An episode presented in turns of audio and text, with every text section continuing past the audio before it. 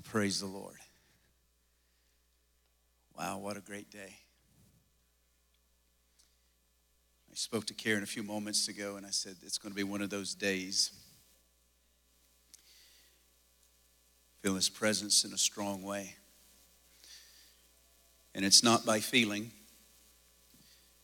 but it's good when you do feel. I said it feels good to feel his love.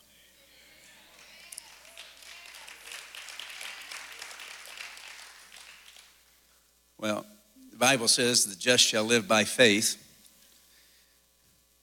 but sometimes it just feels good to feel. My Lord, feel his presence. I want you to go in your Bibles this morning to 1 John chapter 5 and also hold your spot in Ephesians chapter 4. I want to welcome all of you that are here this morning from out of town, out of state. Uh, I want to remind you that we need to continue to be in prayer for our teams that are on the field. I've uh, been in contact with our teams Larry and Kay Peoples with Chase Ray have finished their ministry uh, assignment in India over the last week and a half to two weeks and are on their way back today. Come on, give God glory for that. Yeah.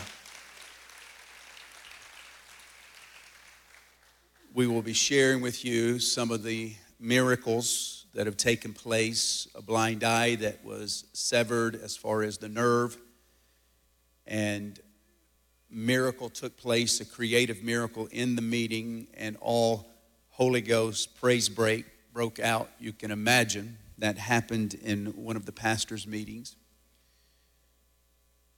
Our team from Honduras are making um, today is a, a respite for them, a time of relaxation before they get back on the plane tomorrow to come home. But they had an immersion service last night that lasted I don't know, multiple, multiple hours, miracle signs and wonders that were happening.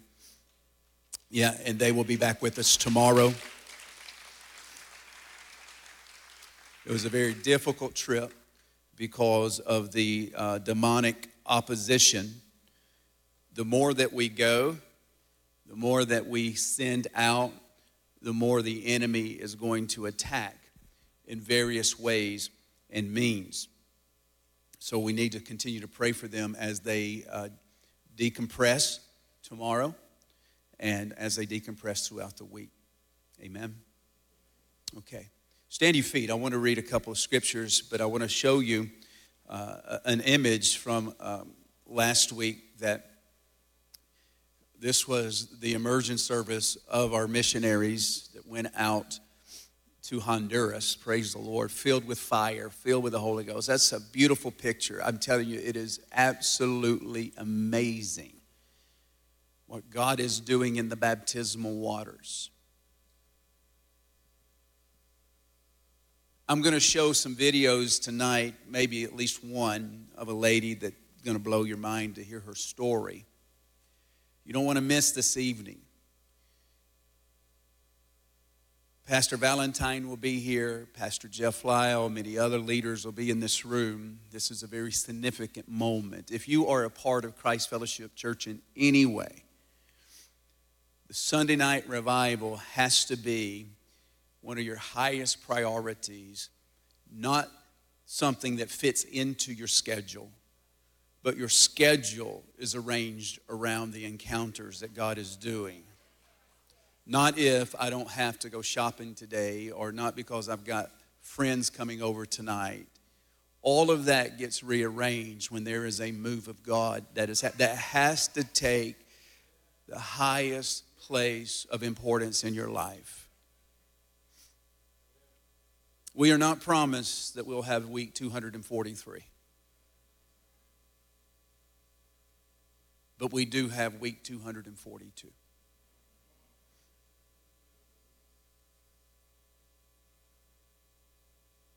With fear and trembling, we stand before the Lord this morning. Being partakers of his glory in such a way that I've seen things and heard things and watched things develop that I never thought would ever be remotely possible. I watched on Monday in Florida a lady that has to strategically place stools, sitting stools, around her house so that she could only take three or four steps without giving out a breath in the ailments in her knees for the last dozen or so years, so filled with pain that she could only walk three or four feet and have to sit down. All over her house. She had a diagnosis of a lung disease that the doctor said would only give you one to three years to living, and her father and her brother both died of that lung disease. She knew her time was coming to the end. I watched her get into a baptismal tank on Monday. We baptized her one time, she comes up. We baptized her second time, she comes up. We baptized her the third time, and you will watch tonight if I show the video when all of a sudden her lungs open up. Mm-hmm. And she begins to say, I can breathe. She's taking in air in her lungs that she's not taking in for some time. Next thing you begin to see is that the Spirit of God falls upon her and she begins to bounce and to jump like a 20 year old woman in the water. And she jumped 38 times. Just like that. I can't do that without wearing out. She does it 38 times and is not winded at the end. You don't want to miss that tonight. You don't want to miss that tonight. So the next day, touch somebody and say, next day. She's walking all over her house.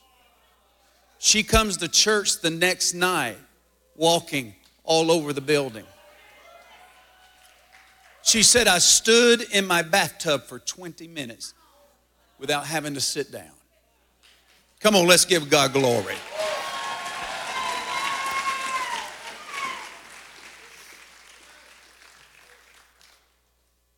I, I, I told Karen it's going to be one of those type of mornings, and it's also going to be one of those type of nights. I wouldn't miss tonight if my life depended upon it. I, will just say, I got to call somebody. I got to cancel plans. I know I'm tired. I'm weary. I got to work tomorrow. I got kids to get into school. We'll just watch it at home. Let me tell you what happens when you watch it at home. You start doing you start doing dishes, you start doing laundry, you get distracted, and you walk by the television screen. There's nothing like being in the environment when there's a move of God. So I came here, ministered on Wednesday night. I was in um, Titusville, Florida, Monday and Tuesday. Then I caught a flight on Thursday. My flight was delayed. It was chaos in every form, fashions, everything. I get to church. Church started at 6. I get there at 6.15, 6.20. I kneel on the front row and I begin to pray, and within 15 minutes, I'm up preaching. I am completely just exhausted. But on, on um, that night, one, two, three, four, five, six, seven people came forward to give their life to the Lord Jesus Christ, to become his disciples. Jay, if you can pull up that other picture that I just sent you guys just a few minutes. So then on the next night, on the next night, I got the Holy Ghost off. I feel His presence. I mean, two ladies in wheelchairs come up, children of all ages. Challenge them to be a follower of Jesus and not a believer. I said, it's going to cost you everything. You got weed stuck between your mattresses, you're going to get saved, you're going to go home and throw it out. I said, if you got a lover at home and you're sleeping together and you're not married, you walk into the room and you begin to say, either you or I have to leave tonight. I love you, but I am following a new man. And he told me to go and sin no more. So we can't live like this. You wouldn't believe this. I said that one night to a lady, and she came up to me and she said, um, I'm living with a man. I mean, I'm talking to her just like this. I'll use that same example while she's at the front, had no idea she's living with a man. I said, Well, you got some work to do. Not backing off of it. Not going to sugarcoat it, water it down. We'll give them some time. Jesus told the woman caught in adultery, Go sin no more.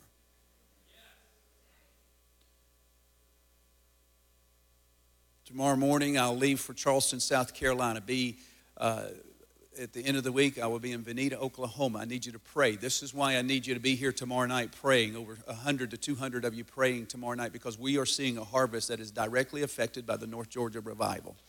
You guys are making this happen right there. You guys are making it making it happen right there in that room. Are you okay? Everybody all right? All right. Look at the Bible. I got a word I got to speak to you this morning.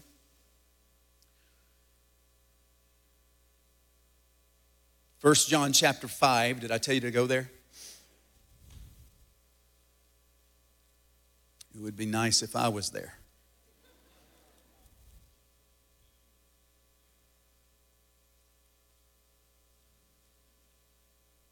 I'm going to help you this morning by the, by the Holy Spirit. I believe he's going to, he has a word for us Verse 14, now this is the confidence that we have in him that if we ask anything according to his will, he hears us. Thank God. And if we know that he hears us, whatever we ask, we know that we have the petitions that we've asked of him. Jump down to verse 18. We know that whoever is born of God does not what? But he who has been born of God keeps himself. That's important. Keep yourself. And the wicked one does not touch him when you don't keep yourself,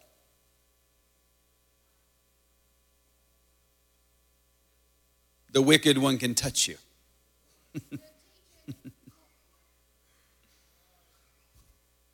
we know that we are of God, and the whole world, verse 19, lies under wickedness or under the sway, as my New King James Version puts it. Your Bible may not have that particular phrase. It was added by uh, the translators of this time because it wanted to give emphasis uh, to this power of wickedness. Regardless, it literally means that the whole world is under the influence of wickedness. You may be seated in the house.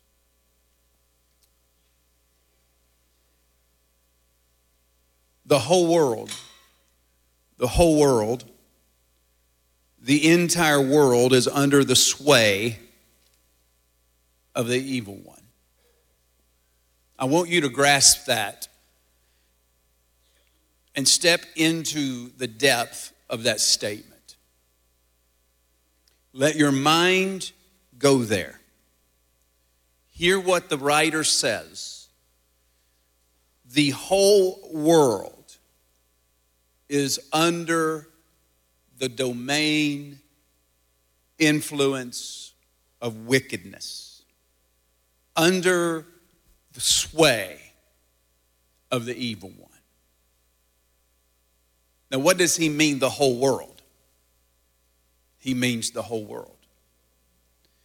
The whole world lies in wickedness. That literally means the sway, this word sway means the authority, the control. Mm-hmm the command and dominion of evil. The whole world.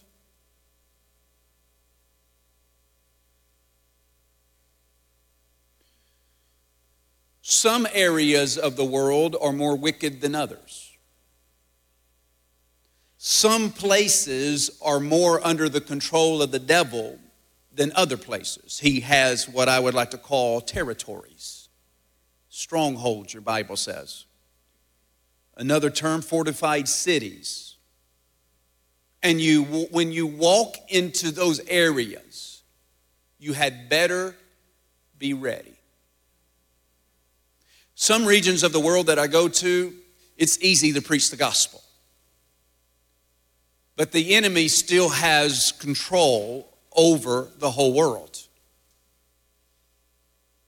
I go into some places and I feel very little resistance.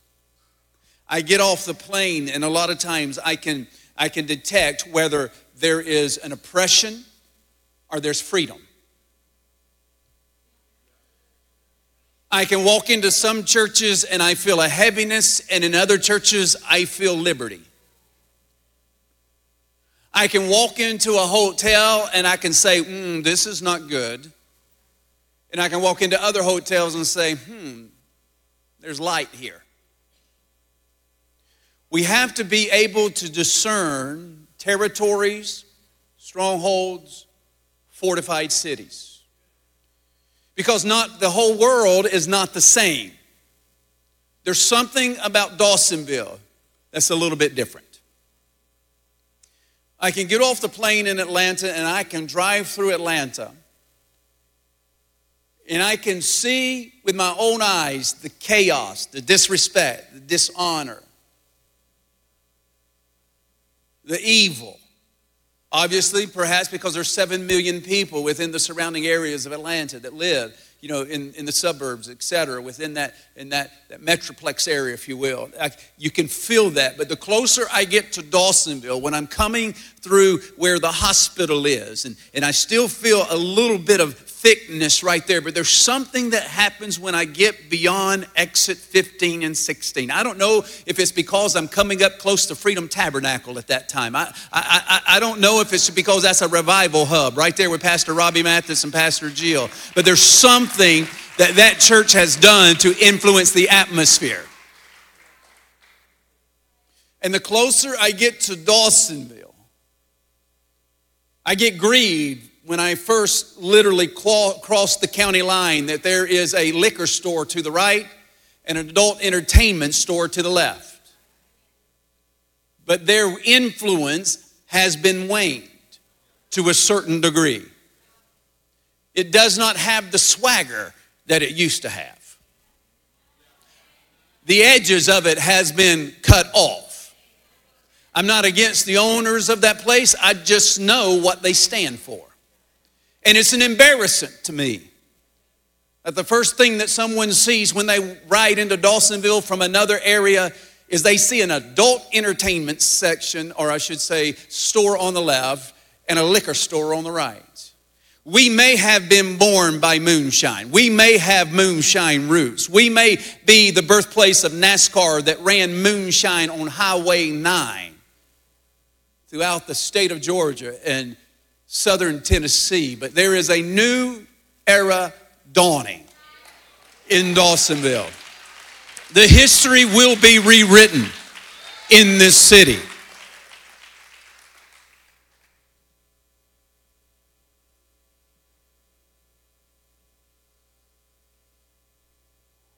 The whole world is under the influence of the evil one. You can go into certain restaurants and you go, Dear Lord God, in heaven, I feel death. I feel drunkenness. I feel perversion. I, come on, talk to me. Then you can go into another place and you think, My goodness, I like this place.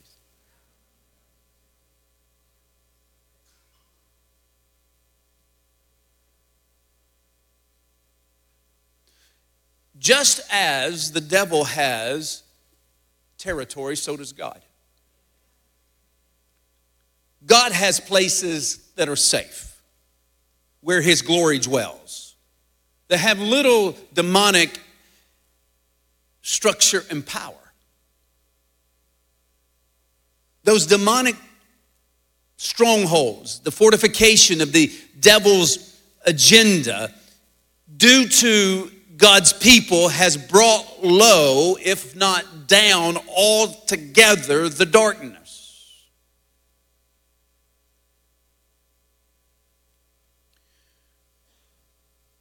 Every day when you wake up and you go to work, you enter into a battlefield.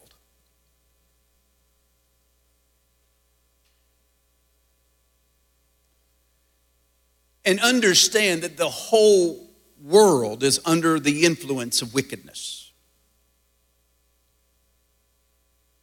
When you go to the gym, and I love the gym, when I used to go.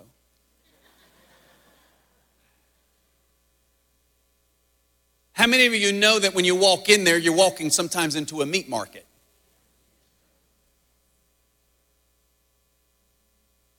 That doesn't mean you don't need to go. I'm just telling you, you walk into that. And, there, and, and, and people see how little clothing that they can wear, and if they wear anything, how tight they can get it. And so, as a, as a believer, you walk into that environment, you know going in that, that you're walking into this, and it's not supposed to be a church. You can't go to the front desk and make a complaint and say, I wish everybody would put some clothes on.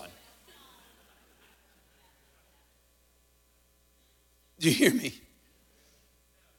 Because you're walking into, and I'm not picking on that, I'm just telling you what we all, what we all know. You're walking into that environment, you're walking into a world system that is dominated by wickedness, lust, perversion, yeah, vanity. And I'm all for muscles. Can't you tell? I'm all for that.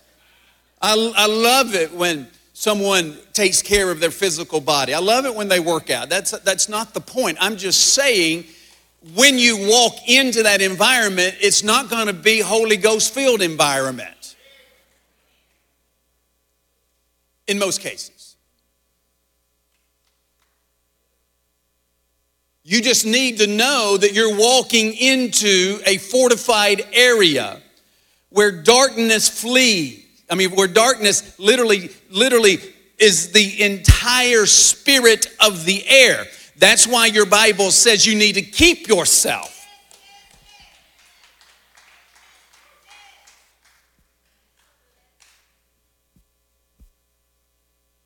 We wonder why we deal with lust. And perhaps we're in an environment that when you walk into it, it's a lust factory. Well, I just don't know why I struggle with the opposite sex. Well, dude, you just s- stared at that woman right there for like 12 minutes. And I know you're thinking, man, she works out really hard.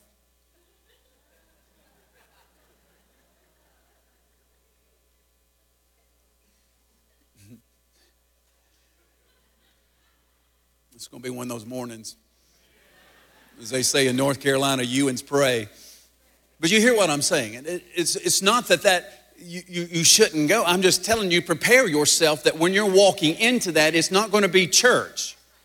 They're not going to play Maverick City, Bethel, you know, where you're working out under the Holy Ghost. No, you're going, you're going to hear about drunkenness. You're going to hear about having sex. You're going to hear about everything that can cause your mind to get motivated to be a better you physically so you can be more attractive to others?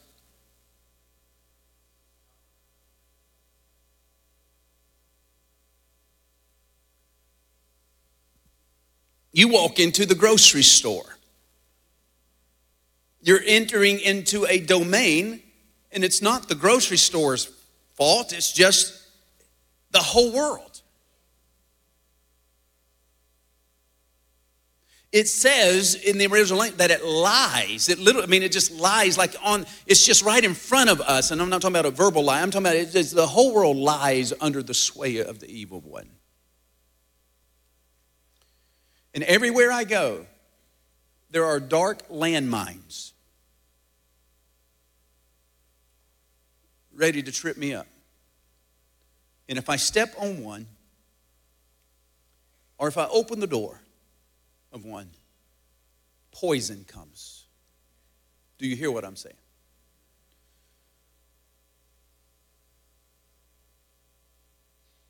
Look at Ephesians chapter 4. Just hold your spot in 1 James or 1 John. Ephesians chapter 4.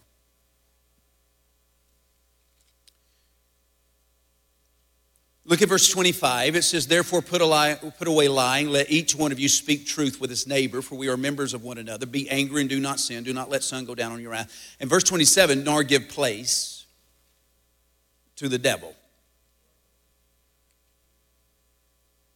Don't give place to the devil. Verse 18 of 1 John 5. We know that whoever is born of God does not sin, but he who, keep, who has been born of God keeps himself. And the wicked one does not touch him. You see, Christians fit into a different scheme and hold different values than that of the world. Talk to me, somebody. So, how do we win if we live in a world that's dominated by wickedness? What do we do? Do we complain? Do we whine? Do we petition? Do we picket? We can do all those things, and those things may be necessary, but just understand that it, it, the whole world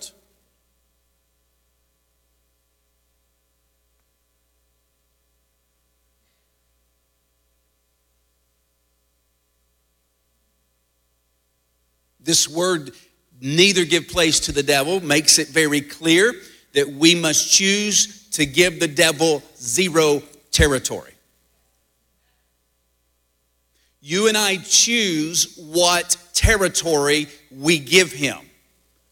Our minds, our families, our habits, our hobbies. If you and I choose the lower road, we will end up doing and saying things that we're later going to regret. Don't give place. The whole world is under the sway of the evil one. The phone that you hold in your hand can either be a blessing or a curse. How many of you know what I'm talking about?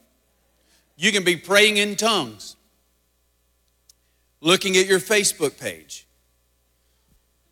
rejoicing over a healing, testimonial somebody's birthday you just celebrated, and you commented to your spouse, I just love them. Aren't they the greatest people in all the world? And you keep thumbing through, then all of a sudden, an image pops up that takes you out of the spirit in a hurry. Next thing, you were talking in tongues 30 seconds ago, now you're dreaming about that person. The whole world is under the influence of the evil one. Your phone, your computer, and you can try to sanctify it. You can put oil on it. You can lay hands on it. But that device knows one thing messaging, getting you to buy something, to be influenced by something, it has an agenda. Your television set, they are not producing that television content for free. That's why they have advertisements, advertisements to get you to do what? To purchase, to be influenced, to like this, and to want more even your subscriptions. The whole world is under the influence of the evil one. Now, I know you're thinking, Pastor, I get it, I get it, I get it, I get it, but what are you trying to say? Here's what I'm trying to say. Even in the midst of this darkness, of this incredible, this incredible dominion of the devil, the Bible says this in First John chapter 4 that greater is he that is in me than he that is in the world. Okay, your Bible says that you and I are now considered to be light of the world. Jesus was the light of the world. He stepped into darkness. He left the planet to sit at the right hand of the Father and now he declares in Matthew chapter 5 that you and I are light of the world. Why does he use that analogy, that metaphor? Because we are sitting in darkness. We are living in a dark and, listen, wicked world. And he tells us in his word that now you are the light of the world. And if that light gets distinguished, or uh, extinguished, I should say, if that light gets covered up, then darkness is able to spread without any or little interference. You see, I hear people say about the church is the church that important? Hmm. Do I need church? Is church necessary? And I wrote a, a new book's coming out in, in three or four weeks. I got two books coming out simultaneously. I don't know how to do that. And one of them is called Is Church Necessary? You have to understand that you, as an individual light, has minimal impact, but does have light and does have impact. But when you put those flames together in unity as a tribe, as a family, come on now, come on now, it has a greater influence and has a greater propensity to dispel darkness at a greater degree. I am coming against a rogue spirit that has been released in the Western church. I can do church at home, and, and, and church ain't a building. If I see that one more time on Facebook, I'm going to throat punch somebody.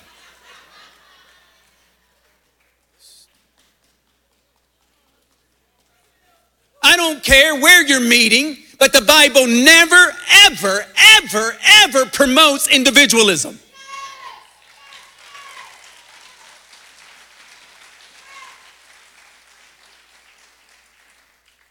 Well, I've been hurt. I don't need church. I got my own relationship with Jesus. Please, for the love of God, read the whole Bible. Read the New Testament. The whole New Testament outside of the book of the Gospels, in fact, you can even include them, was written to churches. Local, organized, mechanized, structured churches.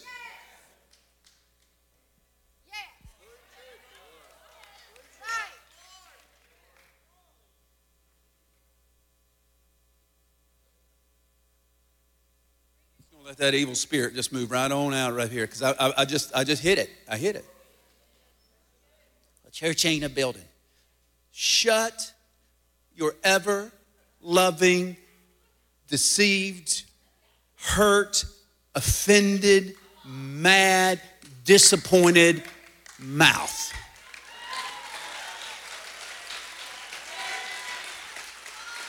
It is stupidity gone to seed. They met in the temple. They went from house to house. Well, I, somebody asked me the other day, well, what about house churches? I said, you know why they were house churches? Because they didn't have a building. But they even borrowed one, in, and listen, they even went to the temple where the Jews were and said, hey, can we have church here together? House churches were developed because of the persecution, not because of somebody got hurt in church and said, Well, I'm going to pull out of the body. They disappointed me. So I'm going to huddle up with my family and a few neighbors and we're going to have church. 99% of all house churches in America are being led by somebody that got hurt in church.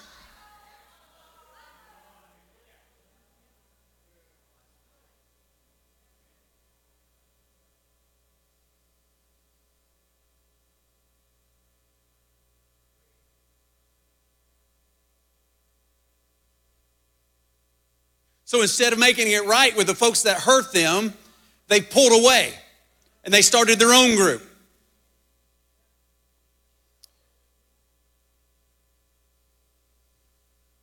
Maybe the most controversial work I've ever put out is Church Necessary. Tell that to Jesus who died for the local church. Tell him. All functions of the New Testament happened through the local church. Over 30 by named mentioned local churches in the New Testament. By name. Revelation 2 and 3 were written to seven specific churches led by seven specific pastors, seven specific congregations, not to the universal church at large, sitting home on your couch having your church with your three children and you're hurt and you're mad and you're not going back to church because you got disappointed in leadership and I'm just going to stay home and God's going to feed me and my family and I'm going to take responsibility of me and my that's called inbreeding. Your whole kids, the whole spiritual DNA of those kids are going to be messed up.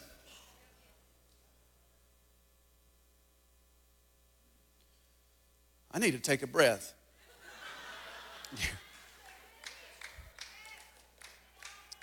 You won't believe how many pastors I get commenting on, thank you for saying what I've always wanted to say. Well, thank you for letting me out there by myself, Pastor. Just let me dangling me out there. I'm way out there. Way out there. Help me, Pastor. Paul wrote to the church of Galatia. Not to he wrote to the church of Corinthians, not one, the church at Corinth. Read it. First, Galatians 1 2, wrote to the, now watch it, wrote to the churches of Galatia.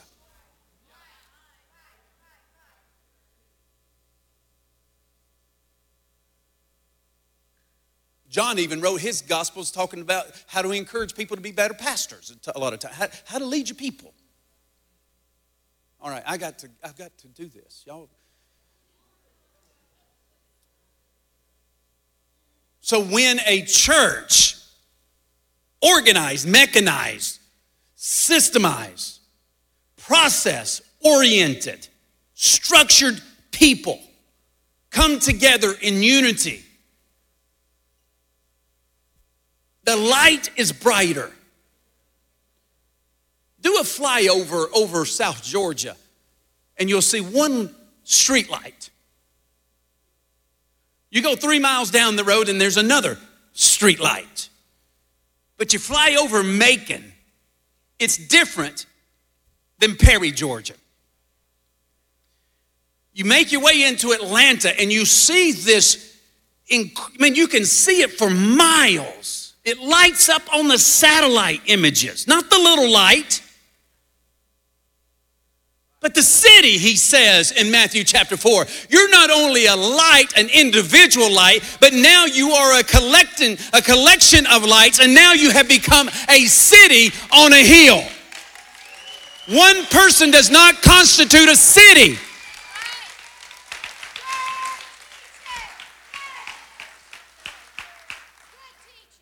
State of Georgia, you become a city, I believe it is, uh, or it may be Alabama, you have to have 5,000 people to be considered a city. Now, there's towns, villages, and, you know, uh, unincorporated places like that. Get it. But a city is a collection of individuals that have come together into an area to make up a mass of influence.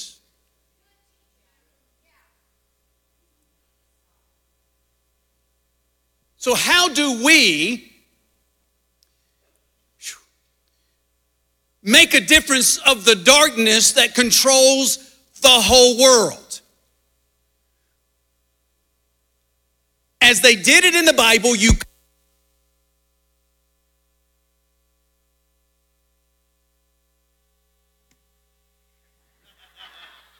Oh, devil. You come together, receive your instructions, you get trained for battle, you get filled with the Holy Spirit and fire, and you are then dispersed into the gym, the workplace, the hospital the neighborhood.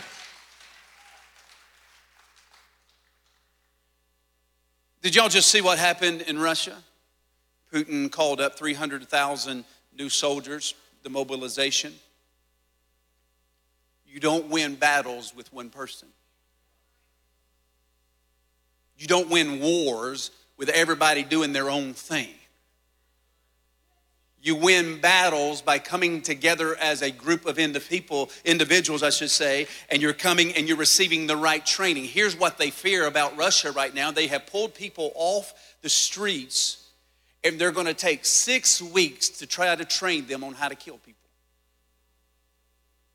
There's something about the cohesiveness of doing life together in a unit and learning strengths and weaknesses learning how to handle a weapon, how to keep rank, how to stay in order, how to follow orders. And what's happening in America in the Western church, people get offended and they pull away. Well, I'm disappointed in the pastor. Well, I'm disappointed in the leadership. I didn't, nobody ever talks to me there. Nobody ever loves me. You know what? I don't need the church. I'm just fine with Jesus in my heart. He speaks to me in my own Bible study. I don't need the tribe. I, you know what? I'm doing just fine as I, you're doing just fine. But what about the greater war?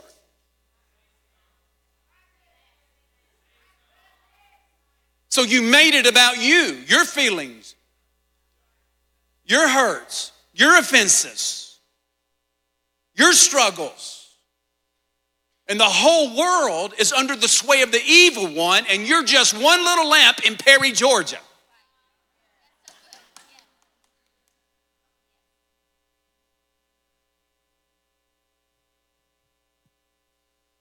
I just, here's a news flash. Church are made up of real people with real issues, with real struggles, with real heartaches, with real temptations, and sometimes we do not do what is right. Just like you don't do what is right, we don't do what is right, and we're all just a mess.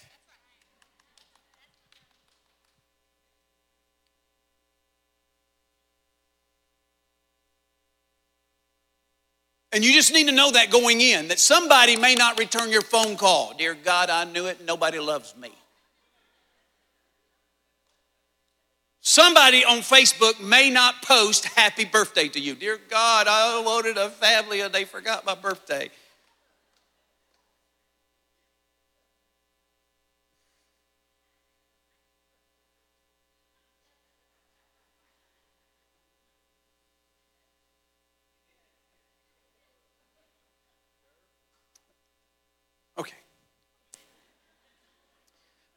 Are we all right? I'm telling you, listen to me, listen to me, listen to me. I, I love you, but please, for the love of God and everything that is pure and holy, do not put your trust in man.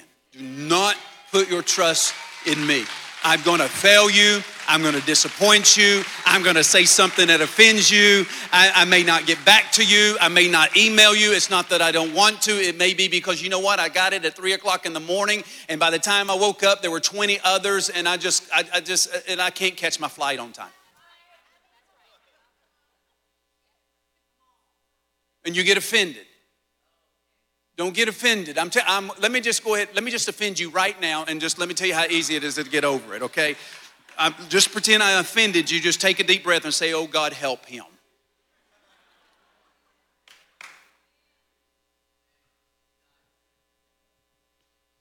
All right, all good. All right, bless the Lord, oh my soul, and all that is within me. Bless His holy name.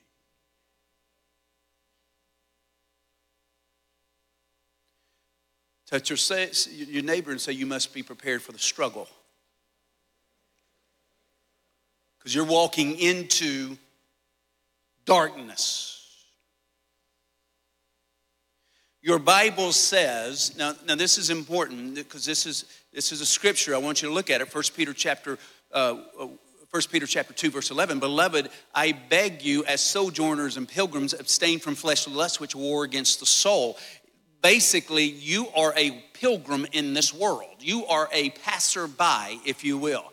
In fact, Philippians chapter 3, verse 20 says, Our citizenship is in heaven, from which we also eagerly wait for the Savior, Lord Jesus Christ. So we're passing through. So the Lord, I said, Lord, how can we make it? Well, I'm going to give you four things. All right, write them down very quickly, very simple words, and we're going to be done. Watch this. Stay alert. Somebody have my phone? Y'all have my phone? I'm not going to make a call.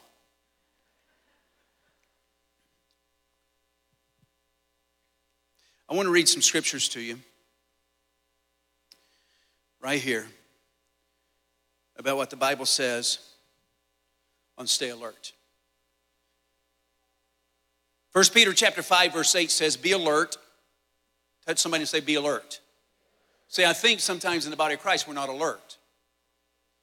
He says, Not only be alert, but be of a sober mind. Your enemy, the devil, does what? He prowls around like a roaring lion seeking whom he may devour. You got to stay alert. Everybody, everybody say it. Say, stay alert. So when I go into the gym, I'm staying alert. I'm keeping myself. I'm watching my eyes. I'm watching who walks by. Well, maybe not. I'm, I'm aware of who's walking by.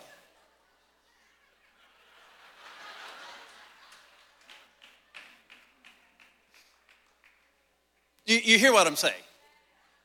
I, I, I, go to a place that sells liquor and I've had a hard time with alcohol. I, I, I stay alert. I'm watchful. I'm of a sober mind. I'm walking into a domain of darkness, of thick darkness. I have to be prepared for that battle. Ephesians 6:18 says, and pray in the Spirit on all occasions with all kinds of prayers and requests. In other words, he's saying praying in tongues.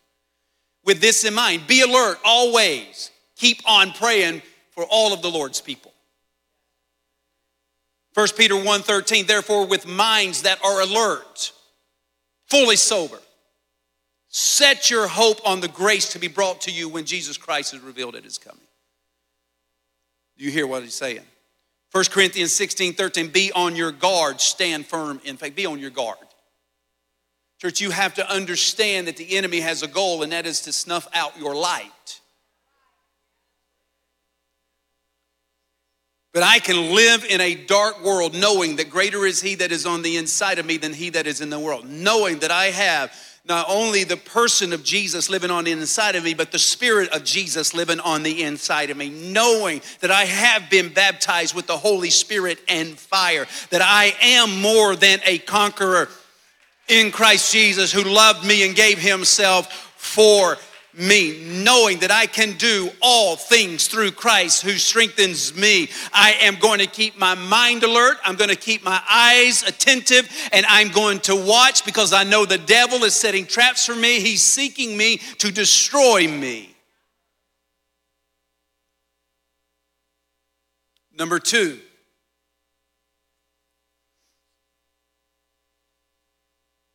stay connected.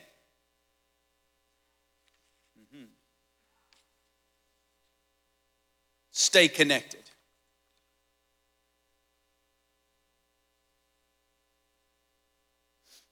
Thank you, Holy Ghost. I'm in prayer this morning and I hear the word fragmentation.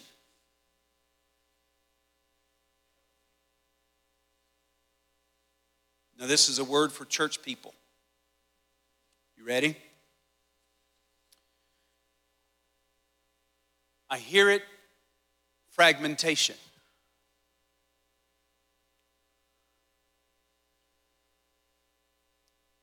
We are in a spiritual move of the Holy Ghost. The enemy has multiple schemes, agendas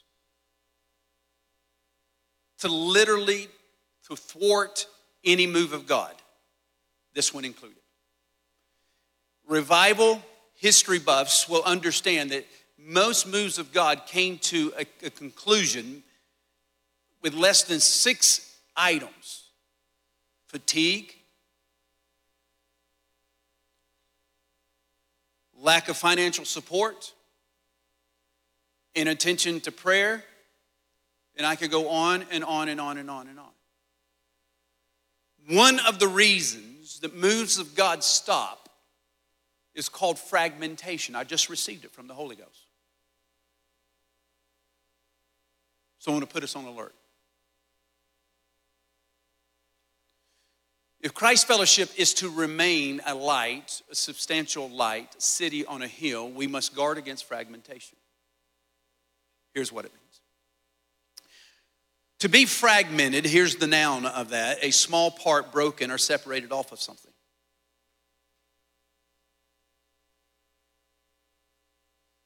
Do you hear what I'm saying?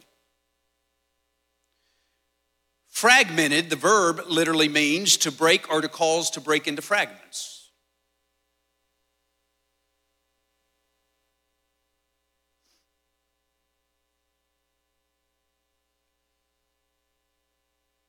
Fragmentation is the process or state of breaking or being broken into small or separate parts.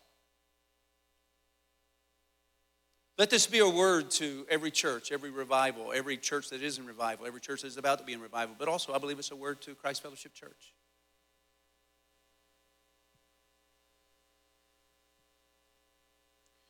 See, the enemy knows that if I can lessen the impact of a large mass, I need to separate it into smaller masses.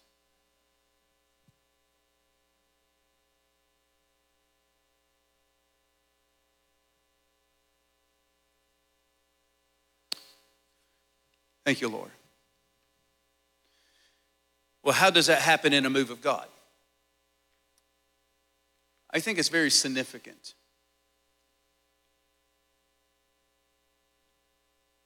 That we all understand what God is doing here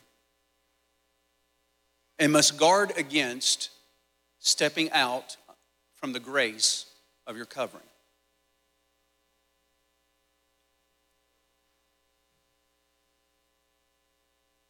I'm going to say it again. We must guard ourselves from stepping out from the grace of our covering.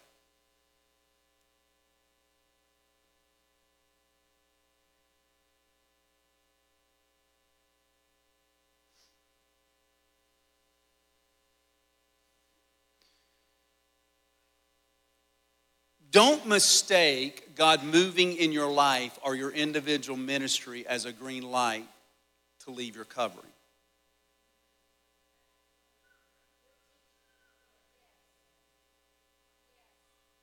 I want to say that again because I'm hitting something right now. Not that there's a problem here. I'm not saying that. I'm just telling you what the Holy Ghost said to me because, because when you have a move of God like we've had for 241 weeks and we're moving into our, our, our completed fifth year, going into our sixth year, uh, people will use a revival like this as a place of a platform and they will come and, and, and feel God move them here in a very substantial way, significant way, and then God moves them out, listen, moves in their ministry outside of here, and they will take their moving of a God that is happening, whether it's in a Bible study or whether it, it's, it's, uh, it's, in, it's in a ministry that is out of this church, and then all of a sudden they get a few people that they're influencing and they feel this move of God and they think, well, that's a green light for me to do something on my own. It's called fragmentation. Now, listen to what I'm about to say. God is not sending you here to be fragmented. There's a difference between going and being sent.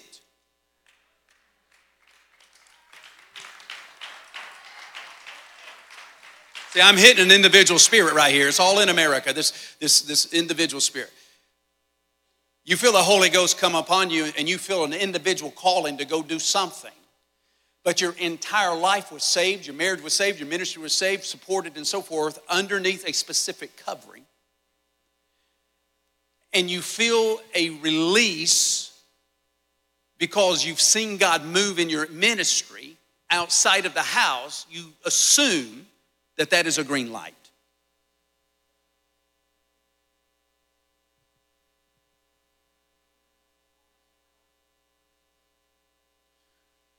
There's a difference between going and being sent.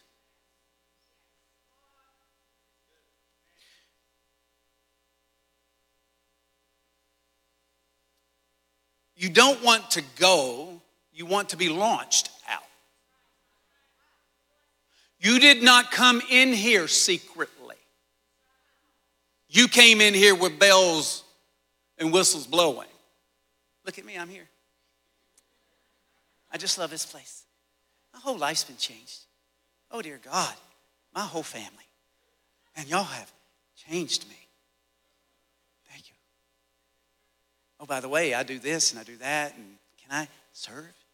Oh, yeah. So we give you a piece of us. Train and we invest. Then God moves in your ministry outside. And you just simply, well, that's what I feel the Lord leading me to do. You have to understand, understand something biblically. That is not how God works. Read your New Testament. The Apostle Paul, who was so radically converted, did ministry and God used him. Then God sent him to Arabia for three years of individual training by himself. The very first thing that the apostle did, did after he came back was attach himself to a local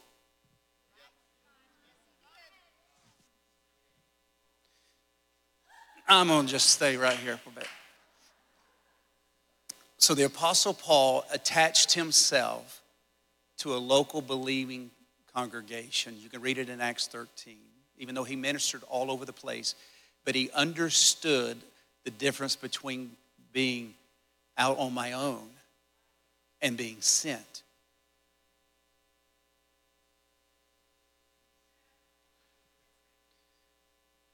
You hear what I'm saying?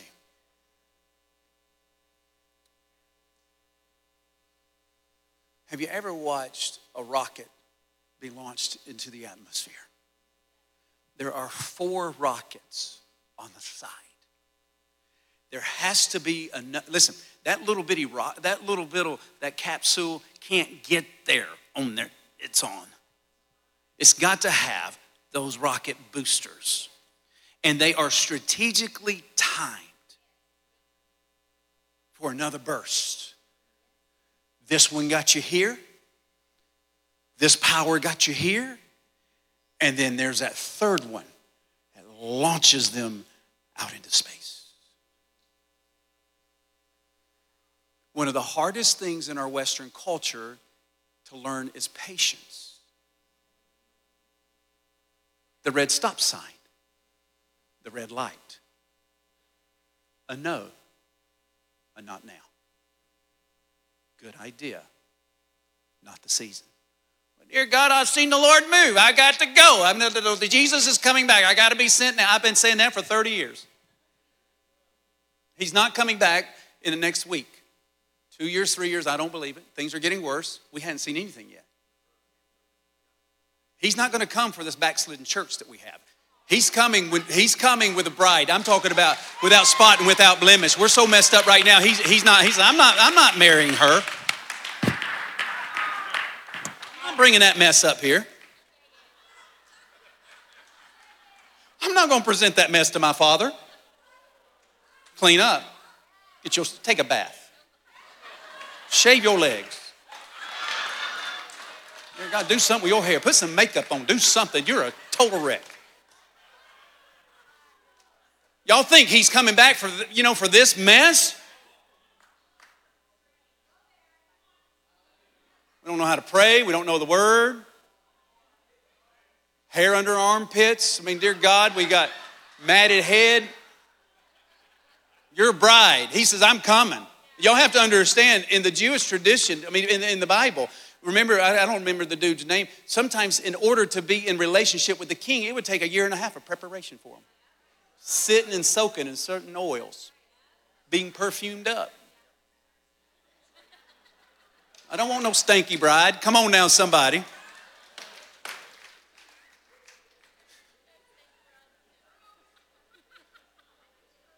Y'all hear what I'm saying? We're backslidden, we're mad, we're angry, we're offended, drunk, lustful, pornography on our phones I just can't wait for him to. You don't want him to come back. You don't want him to find that on your phone.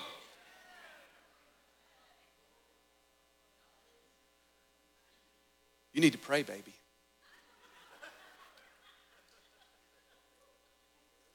All right, now, now, now listen.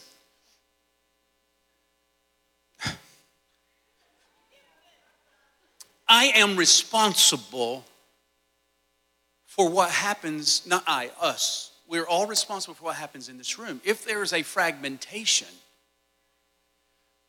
the fire lessens. When you leave, you take a piece of the fire with you. Can you be effective out there? Yeah. Just remember, though, you went and were not sent. So you have left behind in your wake a very confused people.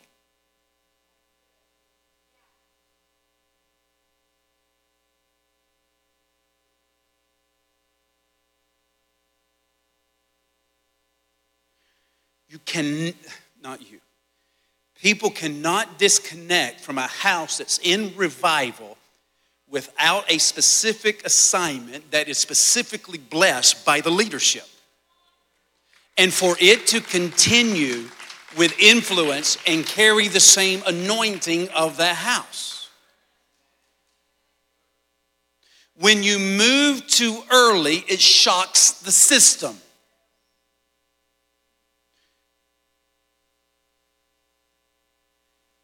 Not that there won't be sent out. Y'all have already heard a hundred people be sent out of this house, but you cannot go too soon.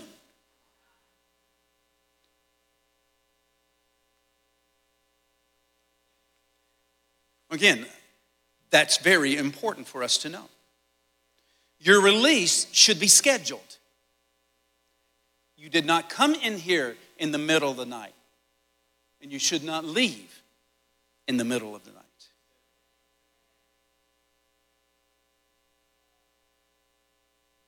Don't move beyond the grace of your covering.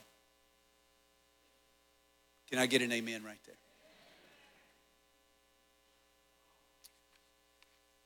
That's hard teaching. But it's the truth. And if the leadership, the elders go, it's just not time, don't throw a hissy. What is that? A hissy. Don't throw a fit. Don't get mad. Don't get bitter. Your Bible says, submit to those that rule over you because they may know something that you don't know. And the Lord, and we may not know anything, but the Spirit of God says, I'm not, I'm not putting my blessing on you to bless this. But we will bless it because we don't want you mad. In a lot of times. See, it's all about the local church. You can't read the Bible without the local church in mind. He said this in Hebrews. He says, Submit to those that rule over you, for they watch over you. And they're going to have to get an account of your souls. Submission happens when you're in complete diabolical disagreement with something and you say, I don't see it, I don't understand it, I don't see it that way, I feel led of the Holy Ghost. And I and, and listen, and, and then you go, but because you are my covering, I will wait and commit this to prayer because I may be missing something, or I'm going to pray that the Lord speaks to you about the perfect timing.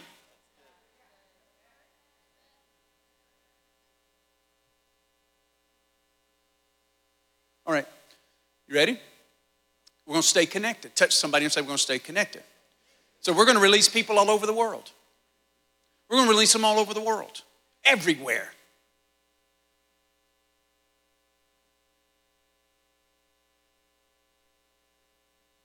But don't you want the full expression and support of this whole family that marches you up on the platform that has struggled with you, watched you get healed in the water, held you when you were a nobody, touched your family, got them well in the water?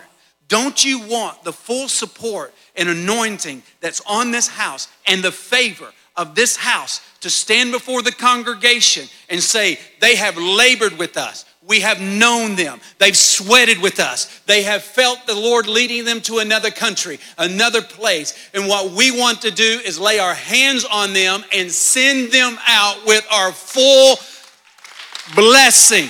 That's one way to go out. So, what happens now, you enter into the stratosphere and the atmosphere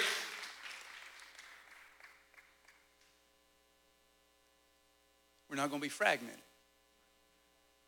Keep your fingers off the keypad.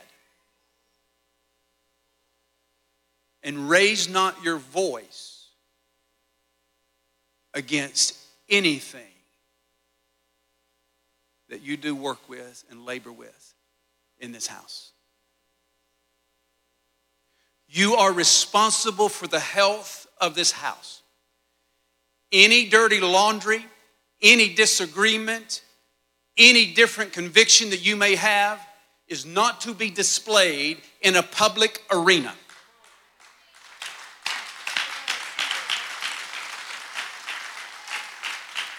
The last, listen, the devil's so subtle.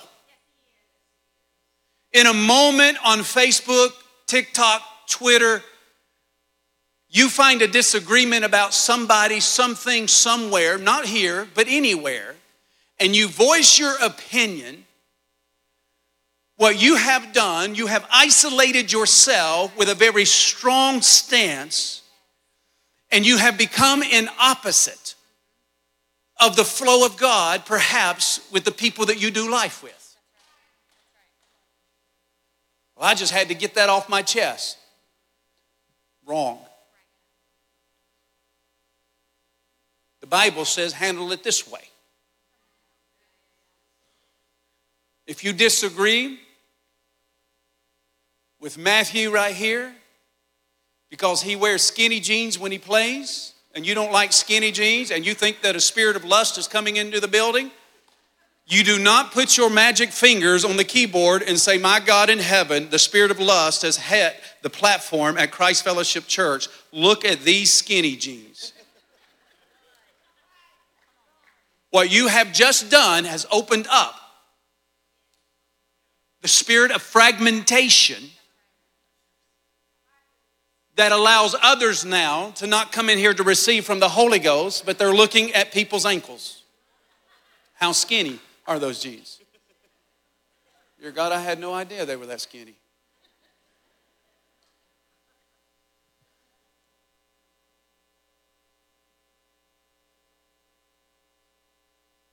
What happens with my two boys, and now my two daughter in laws, and my wife will never, ever be talked about in a public arena. Now, you may talk about it, but I will not get on there and say something about how I disagree about anything that someone I love that has helped me, walk with me, and does life with me, and will not say a word and lift up my tongue against the anointed.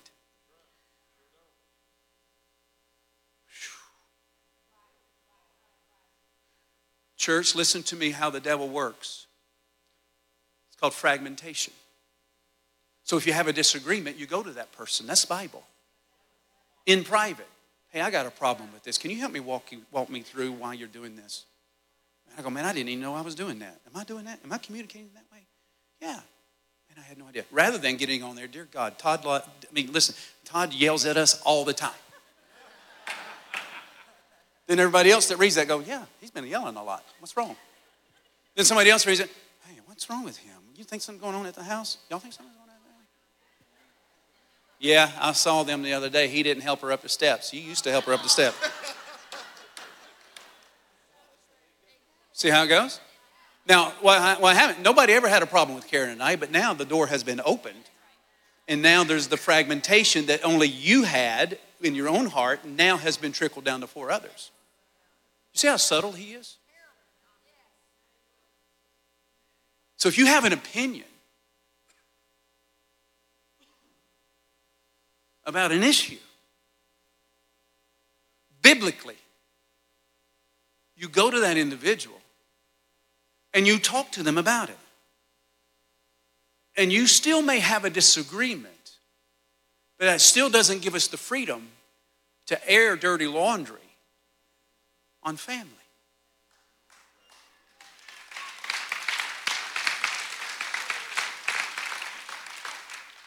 No one's off limits.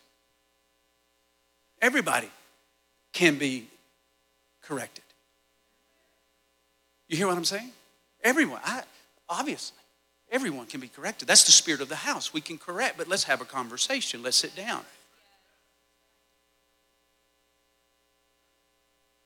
You have to guard against the fragmentation. Because the devil will use anything. And then guess what happens? Now, this four have an issue. Yeah, I agree with you. Yeah, I agree with that. Now, this group's mad at that group. And this group's mad at that group. They ain't talking to me anymore. Why, ain't you, why, why do you think they're not talking about you? Because they talk about you, this is what you're going to do.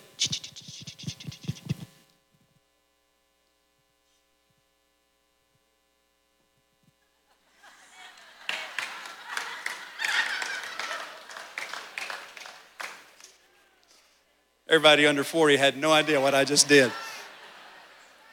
Y'all, y'all remember those days?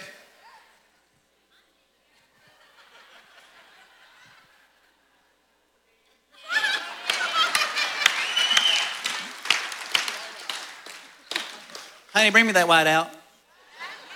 Had a, little, had a little brush, nail polish brush. Then we got sophisticated, got the tape.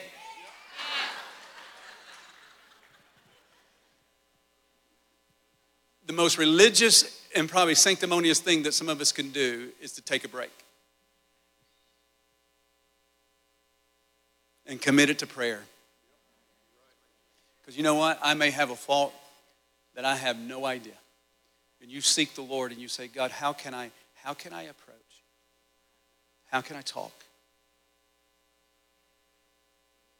And then it may alarm you that the reason I do what I do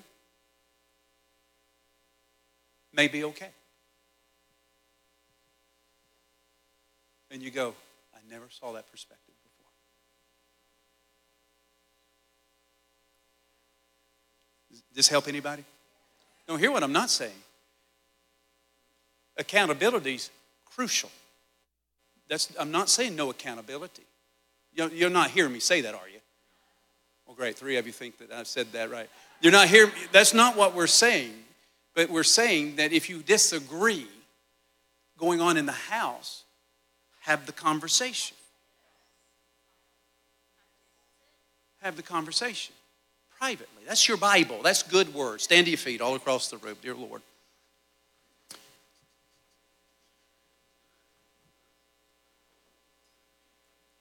I'll finish this up at another time. Maybe not.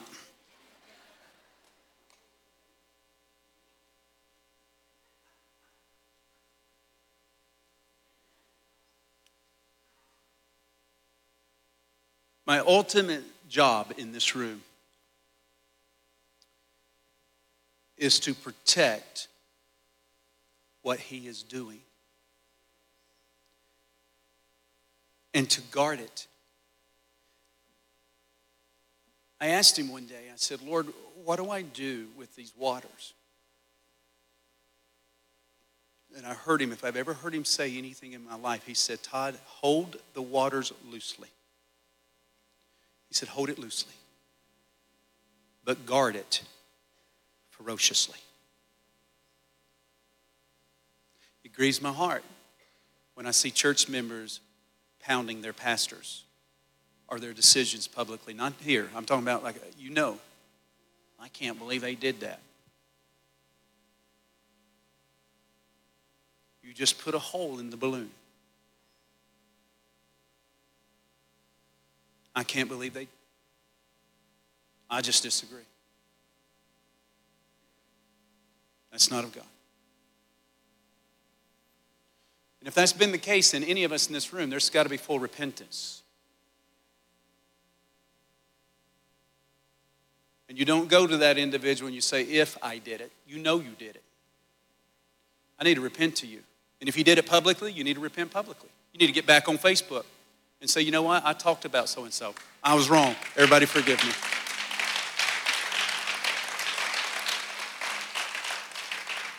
That's whether if you're talking about a camera person, you're talking about little Thomas here, or whatever. You just, you know, we just, we love him. But you know what I'm saying? That keyboardist up there, I just, I don't know. He just misses all them notes. He never missed a note, as far as I know. But you know what I'm saying? I just don't like the quality of music there. I need to go somewhere else.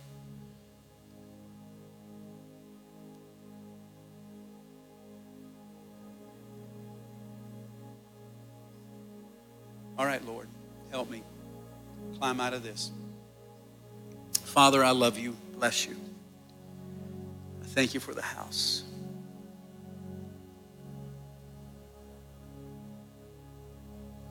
There's unity, there's peace, there's love, there's tenderness, there's kindness, there's gentleness, there's humility, there's brokenness, contrition. God, we don't want to do anything to grieve you. But Ephesians chapter 4, verse 29 says, Let every word that comes out of your mouth be seasoned with salt to give grace to the hearers. Father, if it doesn't edify, if it doesn't build up, if it doesn't support, well, we're not going to do it. We're not going to participate. We're going to stay alert because he seeks whom he may devour. We come against the spirit of fragmentation. Fragmentation. We bless you, Lord. We glorify you. We honor you. Who in this room, heads bowed, eyes closed, can say, Todd, I've never been born again, but I want to be born again. I want to be saved. I want to meet this Jesus. I want to become his follower. Anybody in the house, lift your hand right now. Anybody in the room, lift your hand. I want to be born again. I want to be born again. I want to be born again. Okay, I see that. I see that. All right, anybody else? I need to be saved. I want to follow him. I've never been born again. Raise them one more time. I want to see. I'm just scanning the atmosphere here. Anybody? Okay, I see that. If your hand's up, make eye contact with me right now. I see you. I see both of you. Is that true? Both of you? Okay. Come stand right here in front of me. Come right, Come right here.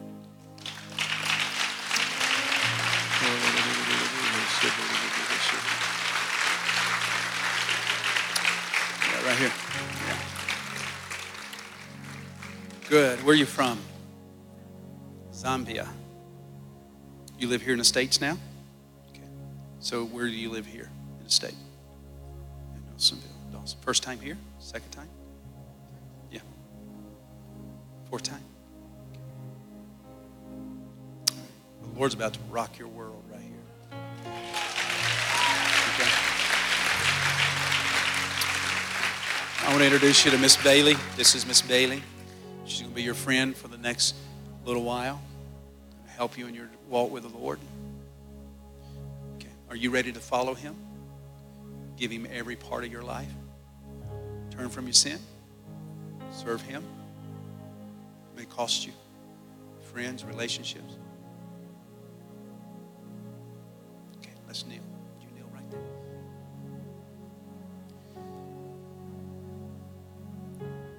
Say, Jesus, come into my life. I am a sinner. I'm separated from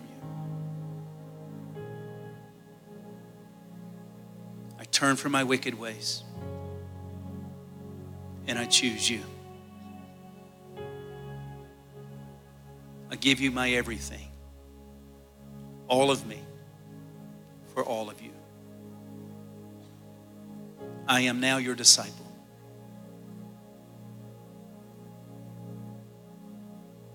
Come into my heart. Save me. In Jesus' name. Amen. Amen. Yeah, Lord.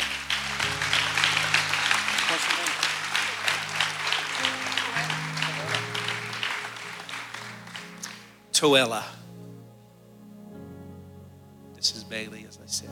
She's going to help you through that 40 days book right there. It's going to help you grow in your relationship with the Lord. Have you been on Sunday nights? Okay, tonight's your night. Would you come tonight? We're going to get her letter A. You're going to get baptized tonight as a new believer. Are you with her tonight? Come on up here.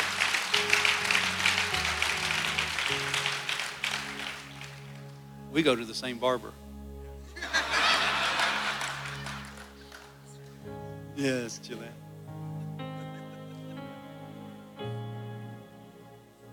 You ready? All in?